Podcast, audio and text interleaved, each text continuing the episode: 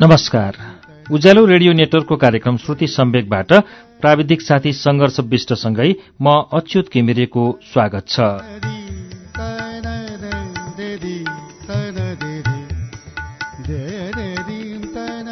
श्रुति सम्वेकको आजको श्रृङ्खलामा पनि मैले खगेन्द्र सङ्ग्रौलाको उपन्यास जुनकिरीको संगीतको वाचन लिएर आइपुगेको छु।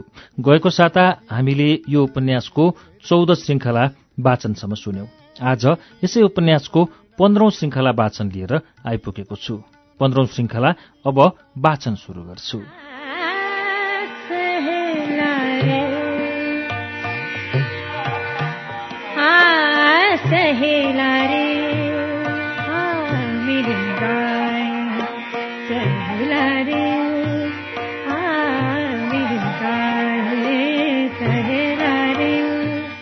अनन्त उठ्यो।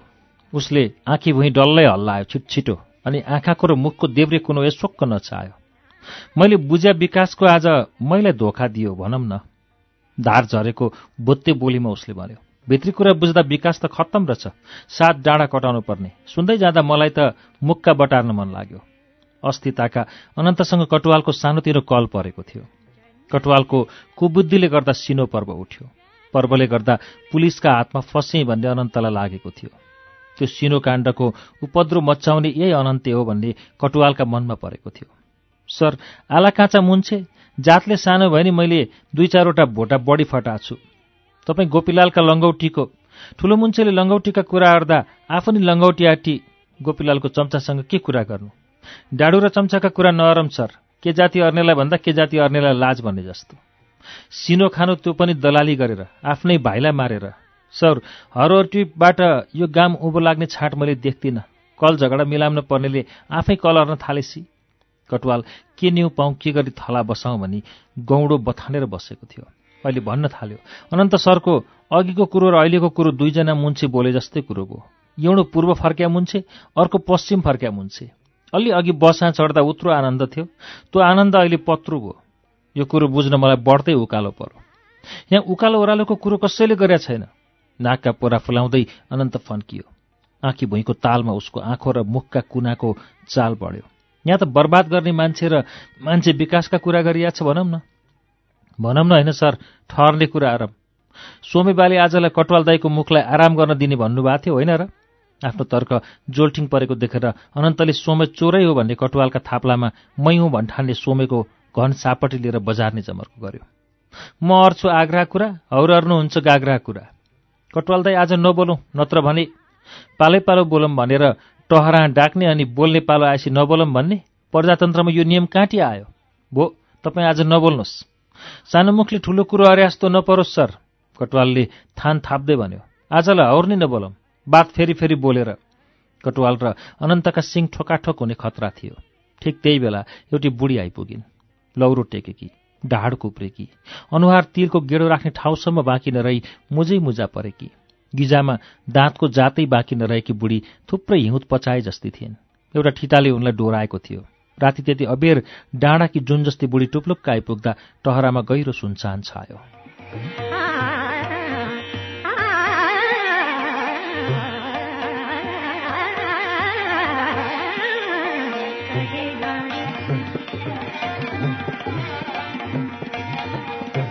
बुढीलाई इन्डियाको लाउरे भए खाएको नातिले दबाई मुलो गर्न पोखरा लगेको रहेछ। बुढीको घर एक दिनको बाटोमा पर्ने लेकतिर माथि रहेछ। नाता पर्ने कहाँ बास बस्न र थकाइको सास फेरेर उकालो लाग्न बुढी सिमरिङमा अडेकी रहेछन्। रेडियो बजै भनेपछि दुनियाँले उनलाई चिन्ने।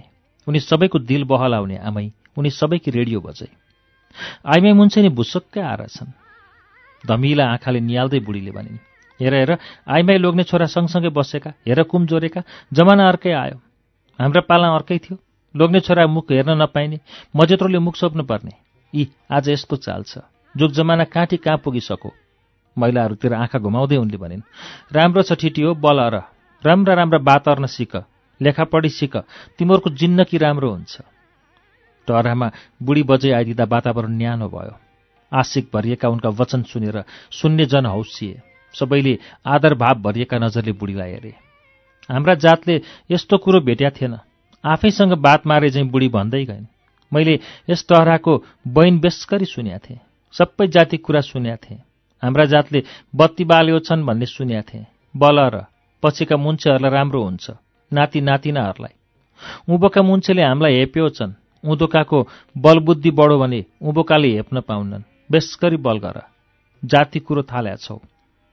सुन्नेहरूलाई लाग्यो डाँडाको जुन जस्ती ती बुढी आफै जुन भएर आफ्ना सन्तानलाई उज्यालो र शीतल बाँड्न त्यहाँ आएकी छन्। कति शान्त कति निश्चल कति गमदारी कति सुन्दर। बुढीको सहस्र मुजा परेको मुहारमा जुनेली टहक चम्केको छ। बोलीमा दुधका धारा बगिरहेका छन्। आँखामा प्रेरणाको मुहान छ। सबै आमाहरूकी ती असल आमा दयामायाकी पोखरी आशीर्वादकी खानी। बल र बजैले भनिन् हाम्रा जातको जिन्दगी सप्रिन्छ पछिकालाई राम्रो हुन्छ। रेडियो बजै जमुनीले बिन्ती बसाई। रेडियोका बात हामीलाई नै सुनाउनुहोस् न। मेरा बाबै बुढीको बालकको जस्तो थोते मुखबाट आनन्दी स्वरको धारो बग्न थाल्यो। म बुढी जता गए नि त्यही कुरो सुना भन्छन्। मुन्छीहरू सुनेर बेक्सरी खुसी हुन्छन्। बुढीले राम्रै कुराहरू छ भन्छन्। मलाई मया हर्छन्। हजुरआमा रेडियोका बात आइतेले खसखस पोख्यो। उपलथिरा गामको मगर लाउरे मेरा आथ्यो बाबु। रेडियो बजे रेडियोका बात सुनाउन थालिन्। पालीमा बसेर देशी रक्सी खाए बेक्सरी रङ गरे। मेरो नातिले र तँ लाउरे केटाले। अन्त बाबु ती दोणा ठेट्ना जिल्ल परे। अलिबेरमा यसो हेर्छु दोणै ठेट्ना बेपत्ता टिल्ल भएर। पालिका खाँबा चोकमा मेरा बाबै झोला लुकेर मुन्चीहरू बोल्या बोलेछन्। उत्नेखेरि लोग्ने छोरो बोल्या छ। उत्नेखेरि छोरी मान्छे बोल्या छ। उत्नेखेरि ती ठिटाठिटीले रङ अर्या छन्। मेरा बाबै नि सुरिला सुरिला भाका हालेर झैँ झैँ बाजा बजाएर झोलाभित्रै मया पिरे मर्या छन्। तिमीहरूलाई बितपाते हो मैले मनमा नै बनाएको छु लाज शरम हराका ठेट्ना ठेट्नीहरू हो भनेको छु। आफू यता दङ्ग परिवर्तनका किसिम किसिमका कुरा कान थापेर सुनेको छु।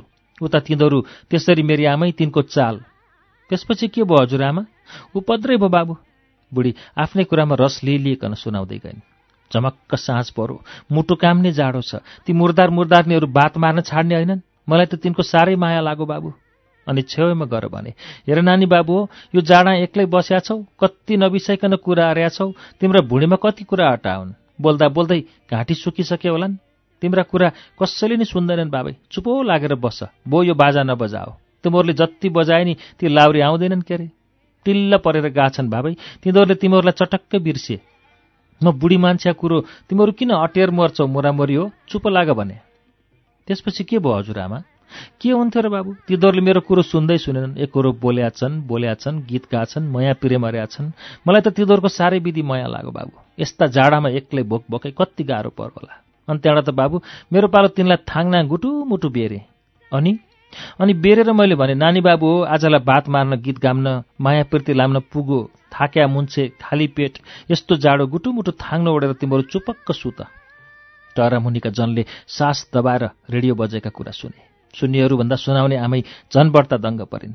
हजुरआमा कथावाचकले बुढीसँग बिन्ती गर्यो। हामीलाई पोखराको कुरा नै सुनाउनुहोस् न। आ बाबु तिमी पोखराको कुरा गर्छौ।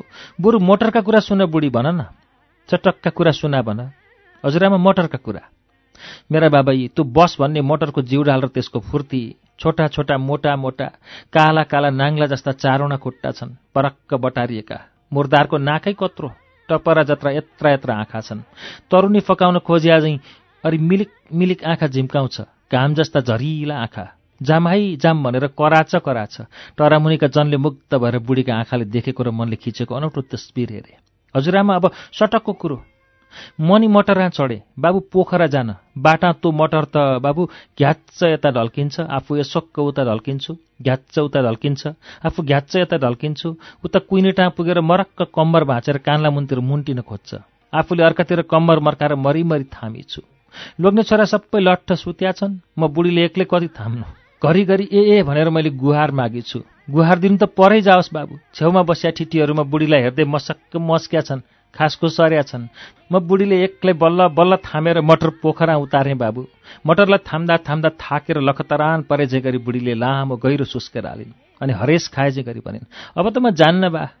म एक्लै त्यत्रो मटरलाई थाम्न सक्दिनँ।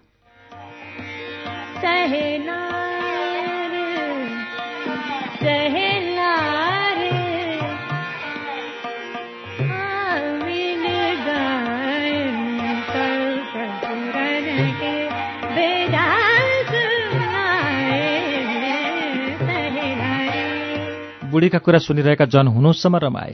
तिनका नजरमा बुढीप्रति प्रेम र श्रद्धाको सागर उर्लेर आयो। हजुरआमा कथावाचकले गुण मान्दै भन्यो तपाईँको कुरो सुनेर हामी साह्रै खुसी भयौँ। अब हामीलाई केही अर्थी बुद्धि दिनुहोस् नातिको आड लागेर कुप्री बुढी लौरो टेकेर उभिन्। अनि आशिक टनाटन भरिएका दुधको पोखरी जस्ता नजरले सबैलाई हेर्दै बुढीले देब्री हात हल्लाउँदै अर्थी दिइन् मिलेर बेसकरी बल र नानी बाबु हो तिमीहरूको जिन्दगी राम्रो होस्।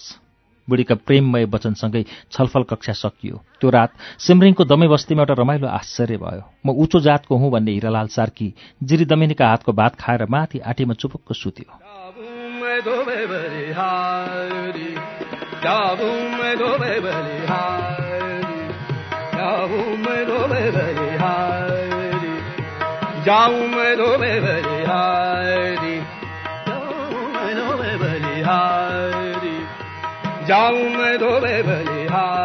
आखु आऊ माने आफ्ना खुट्टामा आफै उभियौँ। यो विकासे संस्था आफ्नो फाँटमा वर्णशङ्कर खालको थियो। यसको झन्डामुनि ठूलो हेरफेर भयो। यसको कोही सरुवा भयो कोही बडुवा अनि कोही यसमा भर्ती भयो। दाईदारी कपिलले डाक्टर भइखान अमेरिका टाप कसिसकेको थियो। आखु आऊ अड्डाको खाली कुर्सी भाइदारी शेषकान्तले सम्हाल्यो। यो त पुरानै कथा हो।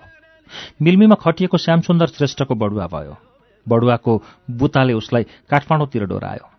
आखु आउको रकम फाँट उसको जिम्मामा पर्यो। ऊ भयो विकासे रकम बैङ्कमा राख्ने झिक्ने तलब बाँड्ने र रही रकमका खित्रिङ मित्रिङ काम गर्ने रकमी।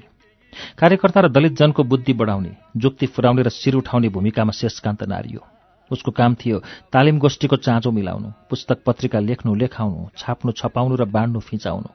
हेलोवालीले हेपेको अनन्त खनाललाई सिमरिङको लाल हुँ भन्ने गोपिलाले त हेपेकै थियो। दलितभित्रकै कटुवाल पनि हेप्न थाल्यो। अनन्तको हालत पत्ला भयो। एक साता अघिको कुरा हो। एक साँझ गोपीलालको कमलले राँके रसले बौलाएर उत्पात मचायो। उसलाई साथ दिन हुल्लट टोडी ठुलै थियो।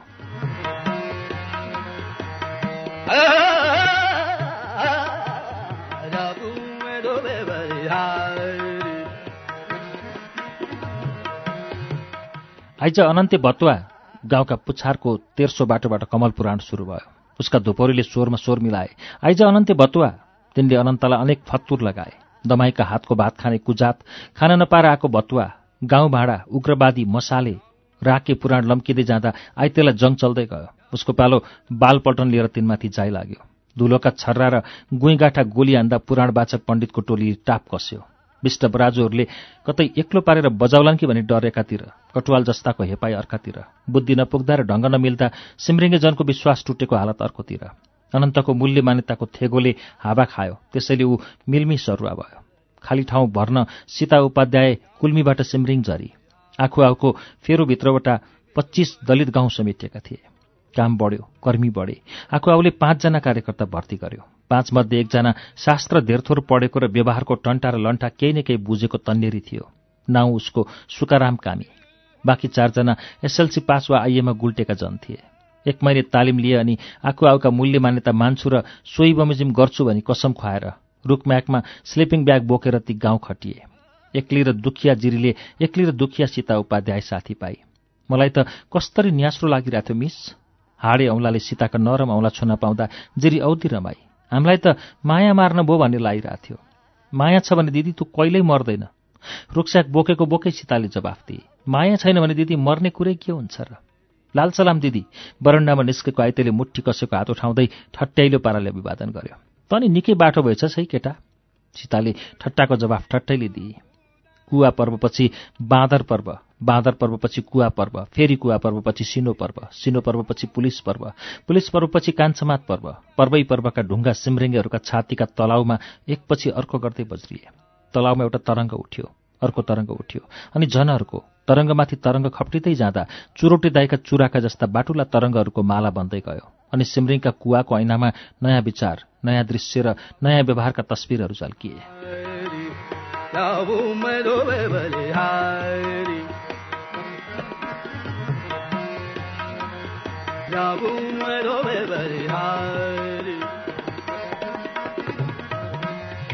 कुजात र अछुत भनेर जुगौँदेखि हेपाईमा परेका सिमरिङे दमाई दमिनीले आँगनको छेउमा तुलसी रोप्ने तर्कना गरे। तर्कनासँगै तिनका चित्तमा उत्साह आशंका र डरका भावना छछल्किए। विष्ट बराजुहरू लाठा बोकेर लतार्न आए भने तिनले भने चाहिँ पापले वर्ष दिनभित्रै भुत्तु भुत्तु मरियो भने तर आशंका र डरलाई तिनले जोस र उत्साहले कजाए। माग्न जाँदा विष्ट बराजुले तुलसीका बेर्ना दिएनन्। कतैबाट बेर्ना खोजमेल गरी सिमरिङ्गीहरूले आँगनमा तुलसी रोपे।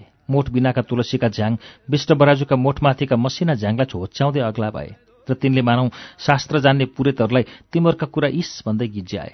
त्यो देखेर उच्च जातका जनका चित्तमा के कस्ता भाव जागेर आएको नि कुवाको ऐनामा भने पापले मरेको एकजनासम्म दलितको तस्विर पनि झल्किएन एक दिन बेलुकी पख मास्टर चन्द्रदेवकी जहान सालगाडीबाट औँबो झरी। उसका आँखा झ्याट्ट जमुनीको करेसा बारीमा परे। ओहो ऊ त त्यसै त्यसै तिन छक परी मेरी आमा। यी गुका लिँडको यत्रो चकचकी उसले आँखा फाडेर हेरी। करेसाबारीमा साना काठका काउली राम्रैसँग फुलेका छन्। बिष्टिनीका आँखा धपक्क बलेर उसको मुख रसायो।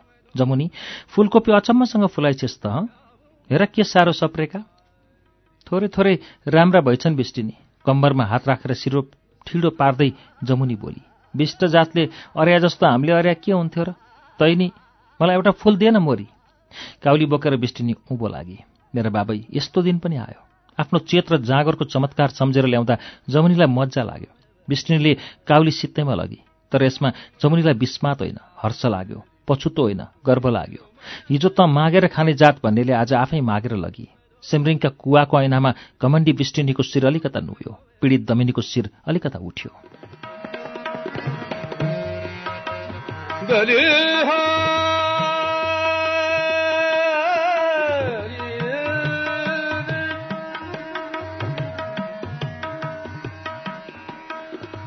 दसैँको अष्टमीको दिन थियो।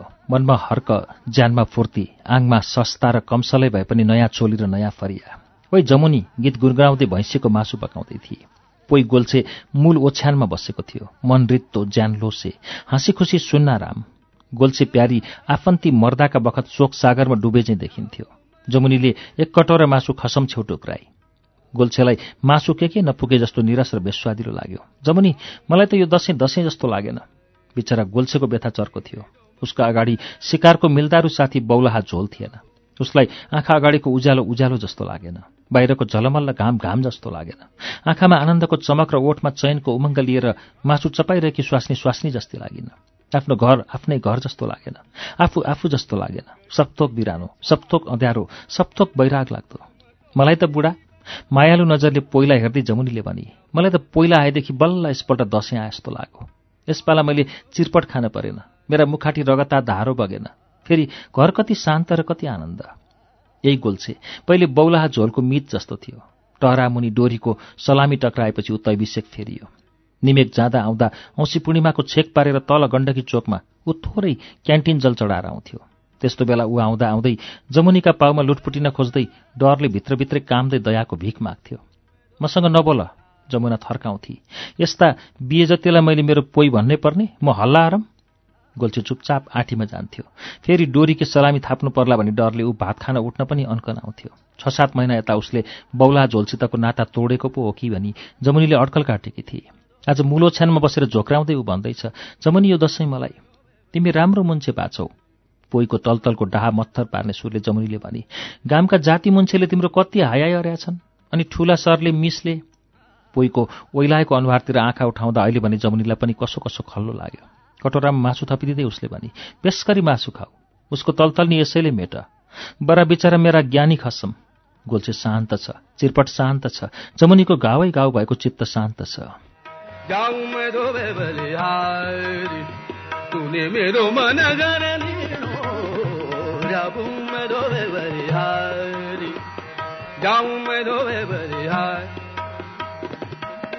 दलेकी हुर्किसकेकी अर्की छोरी सुकेनासले खसी। लास सेलाउन घाटमा नयाँ थिति थाल्ने कुरो उठ्यो। म यो कुरो मान्दिनँ मुन्द्रे बुढो परक्क बटारियो। ऊ दमाई आतेपाते गर्ने पुरेत थियो। जिजुबाजेका पालादेखि थामी ल्याएको चलन थाम्नै पर्छ। खाइल्याएको खान्की खानै पर्छ यसो भन्दै उसले जिरह गर्यो। कटवाल कन्सरी कन्याउँदै मुन्द्रेका छेउमा उभियो। पहिले घाटमा मुर्दा सेलाएपछि जोगमेसो मिले खिर नमिले घिउ भात खाने चलन थियो। मरिजानेका आफन्तका चित्तमा त्यत्रो चोट परेको छ। तेनैका थाप्लामा मुखियाको ऋणमाथि ऋण थपेर यस्तो जिनिस खाने? यो मान्छेलाई ऋणको आहालमा डुबाउने चलन हो। यो चलन तोड्नुपर्छ। मङ्गले र आइतेले कुरो उठाए। थाप्लामाथि ऋणको जाँतो नथपाउँ भन्दा दले किन मन्जुर नहोस्? दङ्ग पर्दै ऊ मन्जुर भयो। एक्लै भए नि खाइल्या जिनिस म खान्छु। हाँसा माझा बकुलो भने जस्तो मुन्छे। सोमेले आँखा फुकालेर मुन्द्री पुरेतलाई डस्यो। सिङ्गो दुनियाँ एक थोक बन्दो छ। जाइन्जो कुरामा ऊ एक्लै बटारिएर अर्को थोक बन्दो छ। घिच भुँडी पड्किने गरी घिच। जाइन्जो कुरामा एक्लै घिच र एक्लै डकार। नभन्दै मुन्द्री पुरेतले एक्लै घिचो र एक्लै डकार्यो। पछि उसलाई खाना त खाइस हँसिया हग्दा चाल पाउलास भने जस्तो भयो। मरुमारु जस्तो शोकको घडीमा पनि खानामै हत्या हाल्ने मुन्द्रे पुरेत। सिमरिङ गाउँमा खिसिटिउरीको तारो बन्यो। तर नानीदेखि लागेको खानेबानी छाड्न मुन्द्रेका थाप्लामा फेरि पनि घन बजार्नुपर्ने आँट देखियो। सुत्दाईका दिन शिकार खाने हाम्रो धर्म हो। मुन्द्रे फेरि बटारियो। पिता पुर्खादेखि मानिल्या चलन मानेर चल्ने मेरो धर्म हो। अरू धर्म छाडे छाडुन् एक्लै भयो नि म छाड्दिनँ। मुन्द्रे ठिटाहरूको घेराउमा पर्यो। शिकारको परिबन्ध नमिल्दा ऊ धर्म छाडेर पाप गर्न बाध्य भयो अनि पापको धोक्रो बोकेर फुस्रा उठ चाड्दै ऊ बाटो लाग्यो लुखुर लुखुर।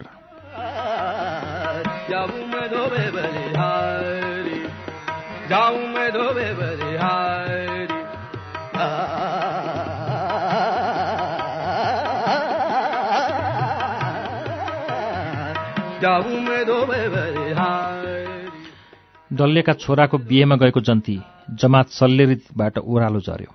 जिरी र जमुनी बाटामा हाराहारी उभिएर उँभोतिर हेर्दैछन्। मेरा बाबा यो कस्तो अचम्म। बिहादेखि बोगी आएको बिहा जस्तो छैन। खोइ त गाउँभरिका हातखुट्टा लाग्ने लोग्ने छोरा जति करप्पै जन्त गएका। रनबन उचाल्ने बाजा बजेका खै? नाउँ भने जन्ती छ रूप भने जन्त गएर फर्केका सुरवीर लडाकुहरूको जस्तो छैन। जमुनी र जिरीले आँखा फारेर हेरे। जन्तीका अनुहारमा खै आफ्नो आलो रगतको अबिरको सिङ्गार पटार।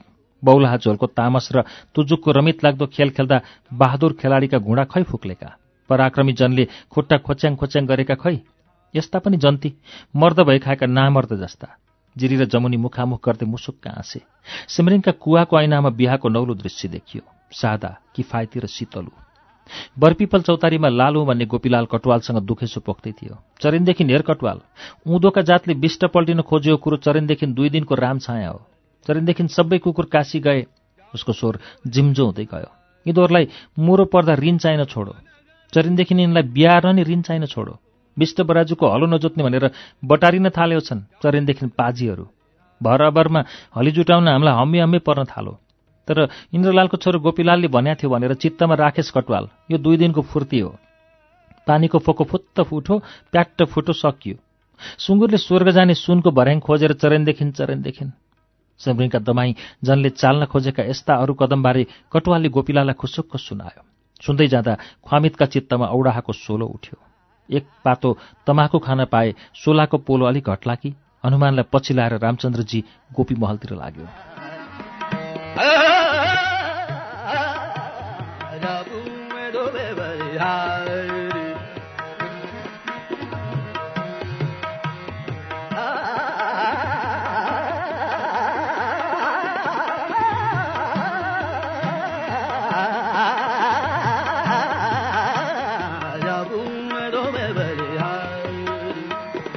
तुमे आइबे भइ आ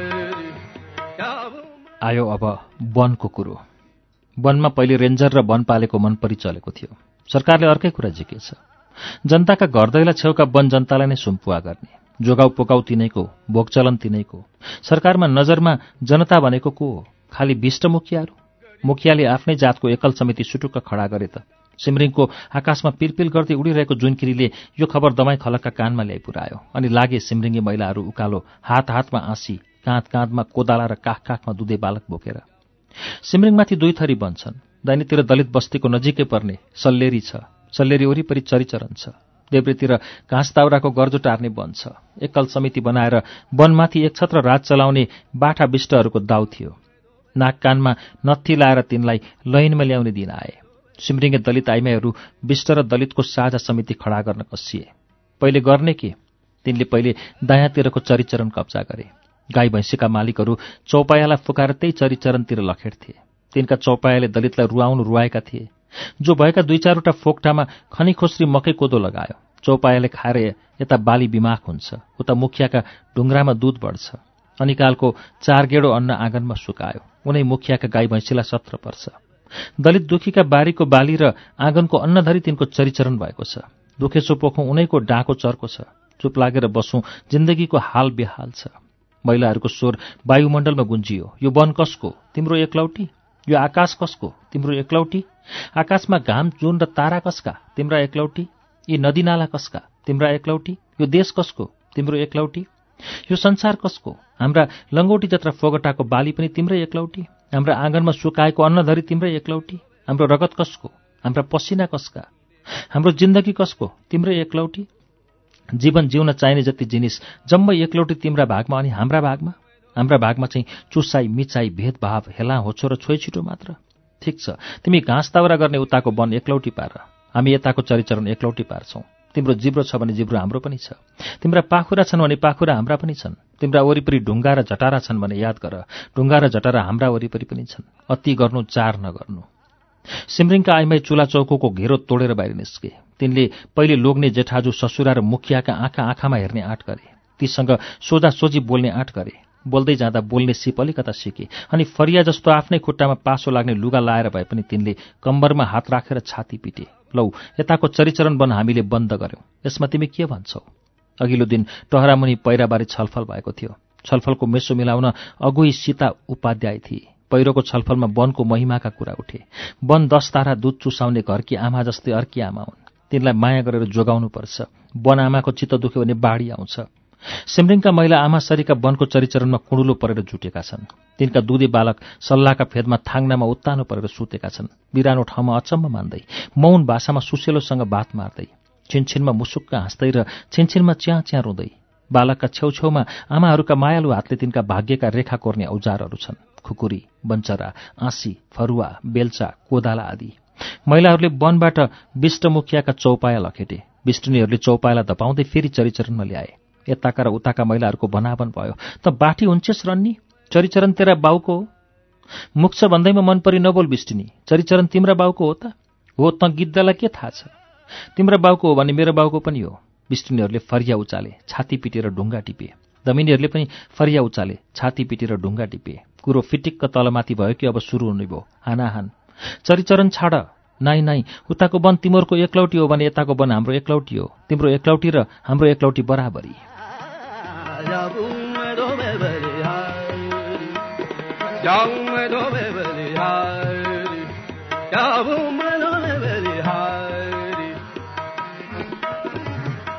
दमिनीहरूले कसको बुद्धिले त्यो उपद्रो गरेका हुन् विष्णुनीहरूलाई थाहा पत्तो थिएन। ती जात धन र धर्मको घोडा चढेर सुझ्न बुझ गरिरहेका थिए। चन्द्रदेवकी स्वास्नीले अघि चढेर जमुनीलाई डाकी जमुनी नजिक आई चन्द्रदेवकी स्वास्नीले खप्कीको लवजमा सोधी जमुनी तिमीहरूले क्यार्न खोज्याऊ जमुनीले उही कुरा दोहोऱ्याई बिष्टिनी वन समिति विष्ट बराजुको एकलौटी भए यो चरिचरण हाम्रो एकलौटी भयो। हामी डेग नचली यहाँ बस्छौँ। दिउँसो नि राति नै क्यार्छौ तिमीहरूले? हामीलाई मार्छौ? हामीलाई मार्न आउनेलाई सके जति हामी नि मारौँला विष्ट खलकका ठिटाहरू भाँटा र लाठा बोकेर उकालो लागे। दमाई खलकका ठिटाहरू पनि भाँटा र लाठै बोकेर उकालो लागे। विष्ट ठिटाहरूले देखे हिजोसम्म जदौ गर्नेका हातमा आफ्ना हातमा जस्तै भाँटा र लाठा छन्। गाँठे संसार किन यसरी सड्न खोजेको? उताका परे उति साह्रो पाखुरा नचलाई भान्सा गर्ने सुविस्ता भोगेका जनहरू। यताका परे प्राण पाखुरोमा झुन्ड्याएर तिनै पाखुरा बजार्दै आधा पेट ढिँडो खाने जनहरू। यिनका पाखुराका अगाडि तिनको पाखुराको के जोड चलोस्? विष्टकठिटाहरू होहल्ला र सत्तो श्राप गर्दै निगुरु मुन्टी नभएर उँधो झारे सुरु भयो अब चरिचरणमा बेर्ना रोप्ने अभियान। दमिनी आमाहरूका कानमा सीता उपाध्यायका वचन भुनभुनाइरहेका थिए। धरतीका नाङ्गा डाँडा हरियालीले सजाउनु भनेको विधवा आइमाईको सिउँदो सिन्दुरले सजाउनु जस्तै हो। सिमरिङ्गी आइमाई धरतीमाताको उजाड सिउँदोलाई सजाउने सपना देख्दै खाल्डा खन थाले। पुरुषहरूले बेर्ना बटुले महिलाहरूले बेर्ना रोपे पुरुषहरूले खाल्डा वरिपरि बान्ना लगाए आमाहरूले नानीहरूलाई दुध चुसाए। एक दिन दुई दिन पाँच दिन हुँदै सात दिन बिते। विष्ट खलकले सिडियोलाई गुहारे पुलिससँग चोचो मोर्चो गरे। विष्टपट्टिको सर्वदलीय बैठक बस्यो अनि तिनले अनेक ध्वास दिए। पक्राउँछौं कुट्छौं मार्छौं तर वन मोर्चामा डटेका सिमरिङ दमिनीहरू एक रत्ती डेक चलेनन्। आखिरमा ती दुई थरीले सँगै बसेर बात मारे अनि सम्झौता नाम गरेको मेलमिलाप भयो। दुईतिरका बराबर मान्छे राखेर नयाँ वन समिति बन्यो। समितिमा पुरुष पनि बराबर महिला पनि बराबर।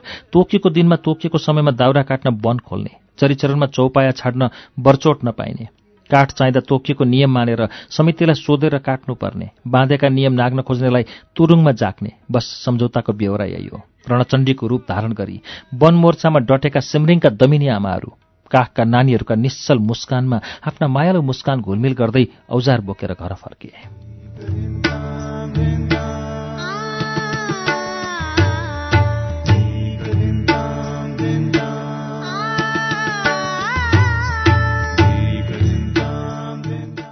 कार्यक्रम श्रुति सम्वेकमा अहिले तपाईँले सुन्नुभएको वाचन खगेन्द्र संग्रोलाको उपन्यास जुनकिरीको संगीतको वाचन हो।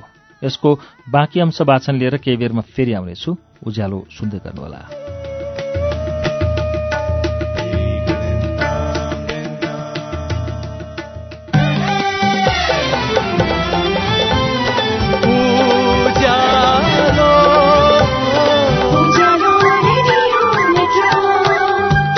सीधा कुरा प्रश्न विचार। Ujyaalo radio network.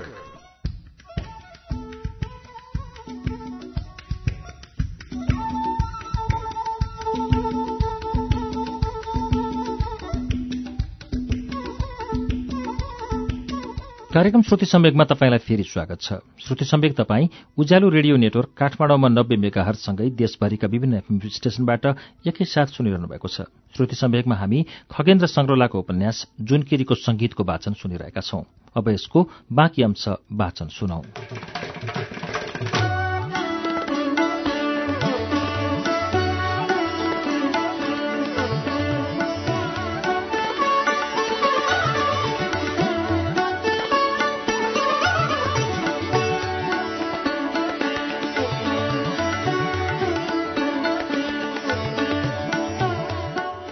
जुगा परेर मिस हामीलाई त हत्ते भो मङ्गलेले पेट अठ्याउँदै भन्यो बुढी ढाडिया छ डुस्स छ। हाम्रै दलित अट्टीको एउटा मुन्छेलाई काजुङमा जुगाले लगो भन्ने सुनिया थिएँ मिस। त्यो मुन्छेले उँधोका बाटा नअटाएर उँधैबाट जुगा वाकेछ जुगा नि कति कति मलाई नि त्यस्तै। के खानु भएको थियो दाई? खानालाई मिस खान नहुने जिनिस केही खाइया छैन अहिले ओली रक्सी खाइन्न? मावली ससुराई जाँदा यसो दिनेको मान राखिदिनेकोसम्म कुरा हो। सिनो नचोको एकजुग भइसक्यो।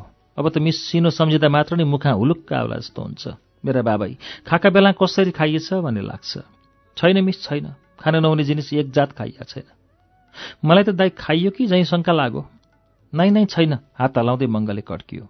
जुगाको गुण खान नहुने जिनिस हो भन्छन् के डाक्टरहरू। जान्नेले भन्ने कुरो हामीले पत्याउनै पर्ला दाई। हमिस जुगा कुरा दाङदरहरू के भन्छन्? गाह्रो नमान्न होला दाई। तिनले जुगा अवच्छबाट आउँछ भन्छन्। हमिस अवच्छे टहरा देवी देवताको प्रसादीको कुरा उठे थियो होइन दाई?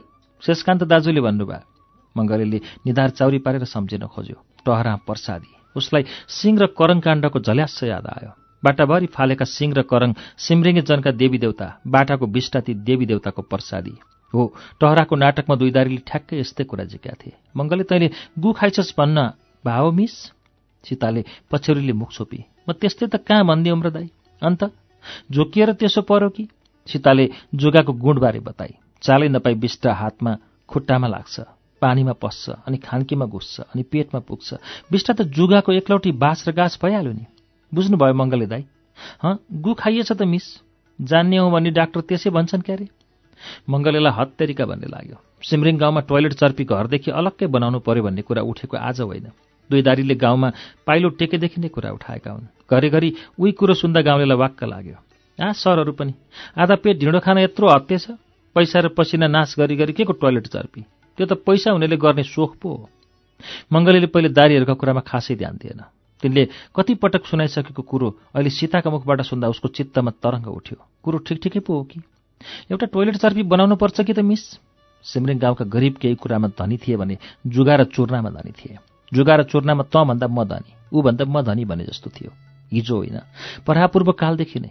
टोइलेट चर्पी बनाएर जुगालाई त्यतै कैद गर्ने विषयमा टहरा मुनि छपकल भयो। सिमन्टी र फलामे डन्डी आलु अगाउले सगाउने बाँकी सरदामको जोगाड गरी पसिना बगाउने काम घरधुरीले आफै गर्ने। सीतामिसले मेसो मिलाएर कुरो अघि सारी। जुगा र चूर्ण नाथेको घाँसबासको व्यवस्था मिलाउन त्यत्रो खर्च गर्ने। टोइलेट चर्पीको कुरो देशमा नौजनालाई चित्त बुझेन। मिसले बनाउनै पर्छ भन्नुहुन्छ भने बनाइदिउँला के अरे? दसमा नौजनाको अनुहारले यसै भनिरहेछ थियो। सल्लेरीमाथि पुन्टे खेत भन्ने गाउँको पिले भन्ने तन्नेरीले दसमा नौको कुरो पक्क भन्यो। अरूले जेसुकै गरून् मिस म चाहिँ यस कुरा छैन। तपाईँ आँखा खोलेको मान्छे सीताले सम्झाइ तपाईँ टोइलेट चर्पीको गुण बुझ्या मान्छे तपाईँले यसो भन्नु मिल्ला र?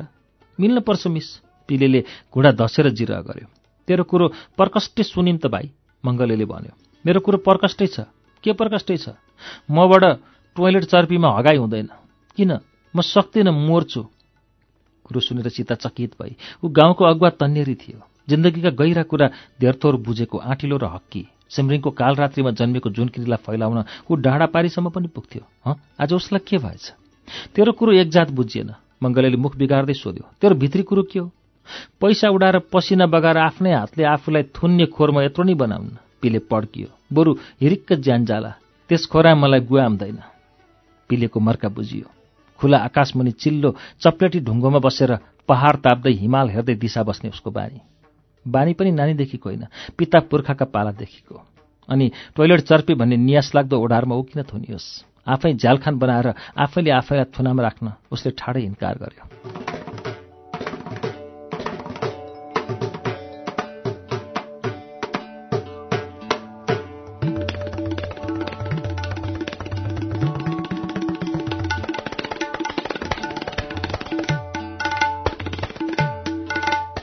उसो भए तैँले गु खान नछोड्ने? मङ्गलीले चसक्क घोज्ने गरी सोध्यो। तपाईँ जेसुकै भन्नुहोस् मङ्गले दाई यस जिन्दगीमा तो खोरमा मेरो हगाइ हुँदैन राज्य खुसीको रोजाइमा पुगेर चर्पीको कुरो टुङ्गियो। बुझ्ने र सक्नेले सिमन्टी र फलामे डन्डीले पक्की टोइलेट बनाए। बुझ्ने तर नसक्नेले खाल्डा खनेर बोरा बेरे। बाँकी जन खुला आकाशमुनि चप्लेटी ढुङ्गामा बसेर पहाड ताप्दै हिमाल हेर्दै पिता पुर्खादेखिको बिँडो थाम्न कटिबद्ध भए।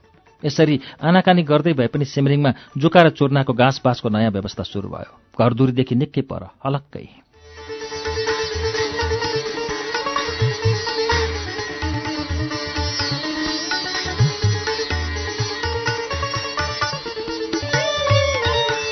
कार्यक्रम श्रुति सम्वेगमा अहिले तपाईँले सुन्नुभएको वाचन खगेन्द्र सङ्ग्रौलाको उपन्यास जुनकिरीको सङ्गीतको वाचन हो। तपाईँ सुरुको श्रृङ्खलादेखि अहिलेसम्म सुन्दै हुनुहुन्छ भने हामीले पन्ध्रवटा श्रृङ्खला आजसम्म पूरा गर्यौं र यो पन्ध्रवटा श्रृङ्खलाको वाचन तपाईँलाई कस्तो लागिरहेको छ कृपया हामीलाई इमेल गर्न सक्नुहुन्छ। Bulbul Sahitya at Gmail dot कममा इमेल गरेर तपाईँलाई वाचनको बारेमा केही भन्नु छ भने प्रतिक्रिया दिन सक्नुहुन्छ। अर्को दिन फेरि यसको सोह्रौं श्रृङ्खला लिएर आउनेछौं। तबसम्मको लागि श्रुति सम्वेकबाट प्राविधिक साथी संघर्ष विष्टसँगै म अच्युत घिमिरे विदा हुन्छु। नमस्कार शुभरात्री।